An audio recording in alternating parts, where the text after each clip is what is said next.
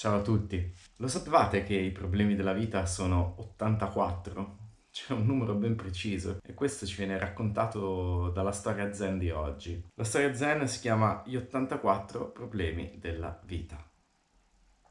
A un certo punto della sua vita, Buddha si fermò per qualche tempo in un villaggio. Tutti volevano parlare con il grande saggio e ottenere da lui consigli illuminati.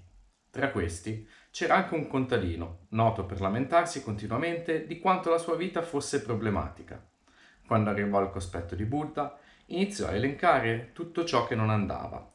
Il maltempo gli rovina i raccolti, sua moglie era troppo critica nei suoi confronti, i suoi figli non gli mostravano alcuna gratitudine e come se non bastasse i suoi vicini erano rumorosi e parlavano alle sue spalle.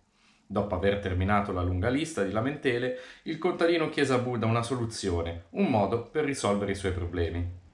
Non posso aiutarti, disse il Buddha. Ogni essere umano ha tanti problemi, per la precisione 83 problemi.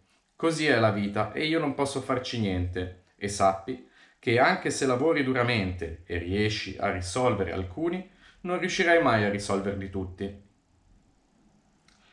L'uomo, risentito, iniziò a inveire. Ma allora, a cosa servono i tuoi insegnamenti di cui tutti parlano?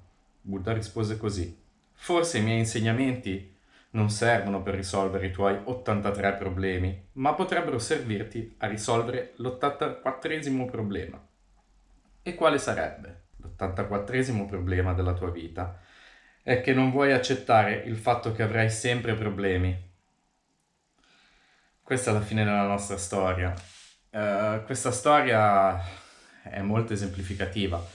Ricordando una citazione del, del, maestro Lama Michel Rinpoche, lui diceva che la felicità non è altro che il momento tra un problema e l'altro.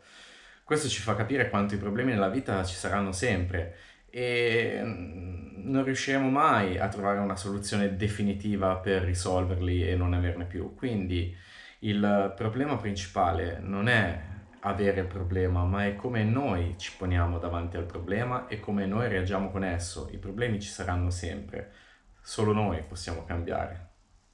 Ciao a tutti.